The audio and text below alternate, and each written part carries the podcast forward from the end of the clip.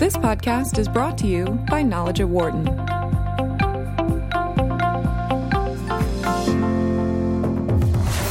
From the campus of the University of Pennsylvania Wharton School, this is Knowledge at Wharton on Business Radio. Here's your host, Dan Loney. Hi, everybody, and welcome to Knowledge at Wharton, and uh, a special edition of our show today as we are coming to you from the Reimagine Education Conference here in Philadelphia. Over the next two hours, you're going to hear conversations with various people looking at how education is going to be changing in the years to come, and as well because of the impact of digital and things like artificial intelligence. So sit back and enjoy our interviews from the Reimagine Education Conference here in Philadelphia. And now joining us to kick off our show are two of the people involved in developing this conference and competition. Jerry Wind is the Lauder Professor Emeritus of Marketing at Wharton. He's also founding director of the SEI Center for Advanced Studies in Management. Bobby Kurshan is Executive Director of Academic Innovation at Penn's Graduate School of Education. She also oversees the Milken Penn GSE Business Plan Competition, as well as EDSI, which is the incubator for education startups. Great seeing you both. Thank you for the invitation to come down here today. Thank Thanks you. for having us. Uh, the, the the idea of doing a conference like this, how did it get started, Bobby? well, I would actually defer Okay. to Jerry, but Hey, Jerry. I think we can both talk about it. Yeah. Uh, well, uh, I was concerned about five years ago uh, about the fact that, um, especially leading universities, are f- falling behind with respect to pedagogical innovations. They were way be- behind. Uh, we and many other places are, you know, kind of uh, starting or joining Coursera or EDX and claim to the world, look how innovative we are, but at the same time, nothing is being done to try really to innovate in the classroom. And at a time where there are some really interesting innovations in terms of uh, flipped classroom and online education, at a time where there's enormous advances in science and technology, especially with mobile, with uh, cloud, with uh, artificial intelligence. And uh, just imagine that uh, every student in the next few years could have uh, Watson on their smartphone. Yeah. And what will happen to the balance of power and knowledge between the student and the faculty? And we're not doing anything about it.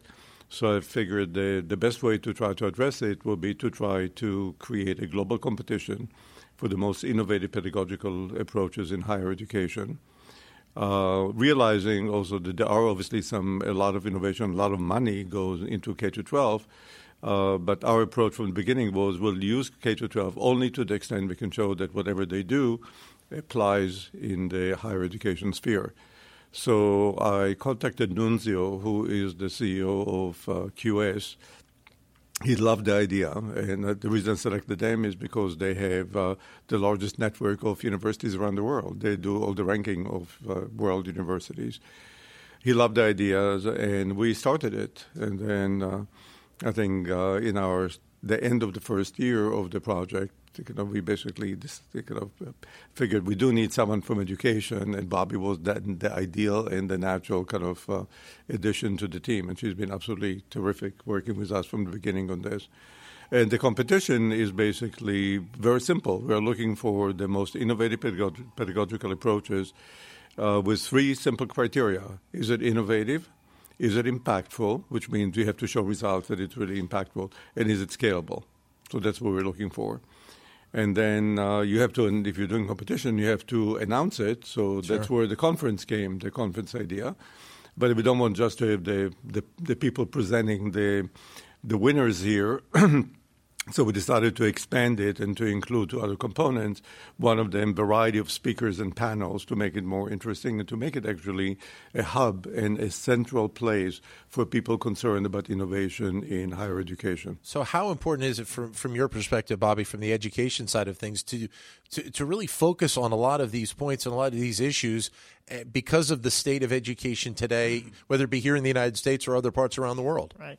Well, I can tell you that when I first got into this space and beca- and got a title calling academic innovation, my son told me that mom innovation in education was a non sequitur. So that Really? we Go further, an oxymoron. oxymoron, an oxymoron, right? But I do think that the the trying to promote and find innovation is very difficult. And this was an opportunity to look at it in an innovative way. We'd already been running a business plan competition in the ed tech space, which is right. different than looking for innovation. And how do you define innovation? How do you identify it? How do you know that it's innovative? And very interesting is that we discovered at this conference that innovation is at different levels depending on where it's at, what region it's from, who's doing it, and what level it's coming well, at. for the people who are listening, how do you differentiate innovation and ed tech? Well, I differentiate it in two ways. Innovation is the ability to take a process, a service, or a product, innovate upon it, and be able to scale it and have an impact. When you look at ed tech, you're looking at a technology that's going to have an impact on changing the way we teach and learn. It doesn't mean it's not innovative, but the truth of the matter, there's a lot of technology that's not particularly innovative, but is having an impact on changing the way we're teaching and learning.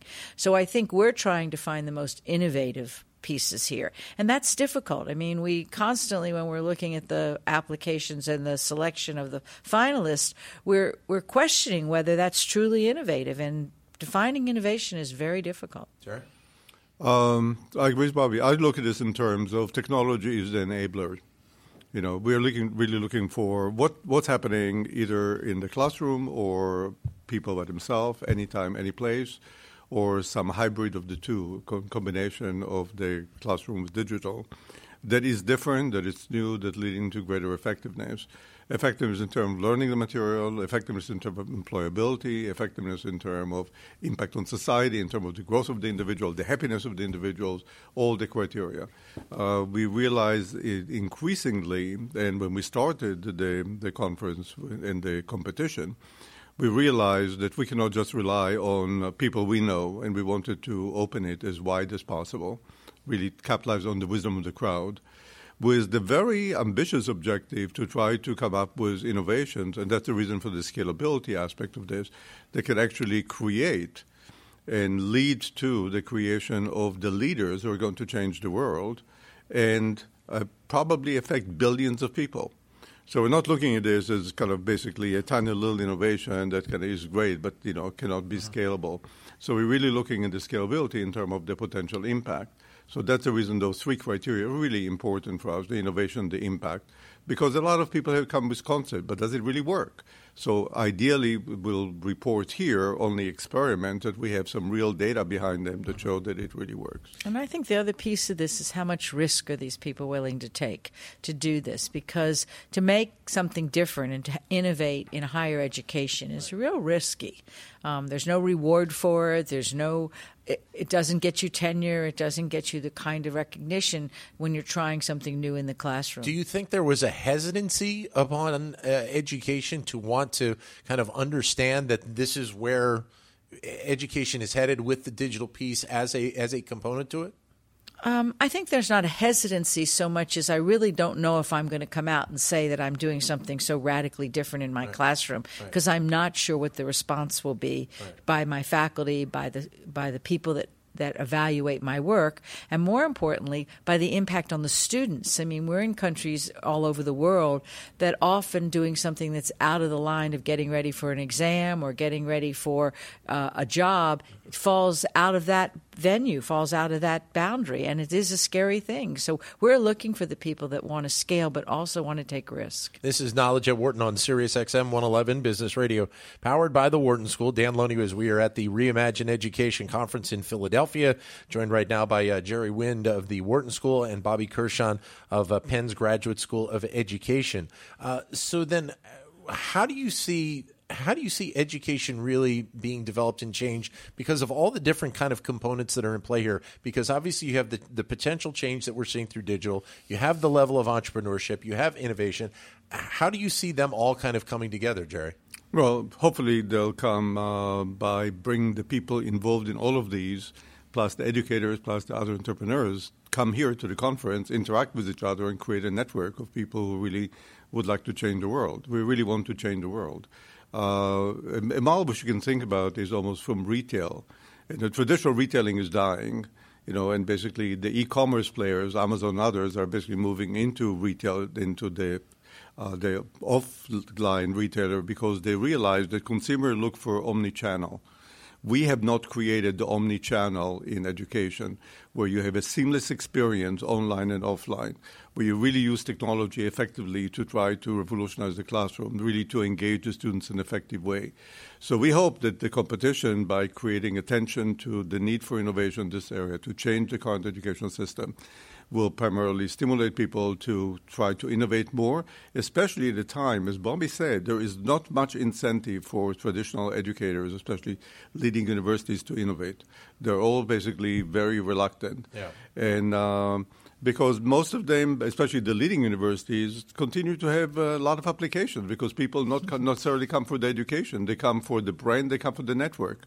So the, the question is, how do we really provide the incentive, especially for some of the big players, to try to innovate? So hopefully, we're contributing a little bit to this. So then, is, as Jerry mentioned, that omni-channel, is that should that be a goal of education right now or not in your mind? Well, I think we're creating this innovation ecosystem, and it should be a goal to create a system that brings together researchers, the investment and funding community, the practitioners, as well as the entrepreneurs. And that's not an ecosystem that easily has been created in a university because researchers right. do their work get it published, and then get the next grant and do some additional research. Right. There's no practitioner or funder saying, well, let's get it out and scale it up.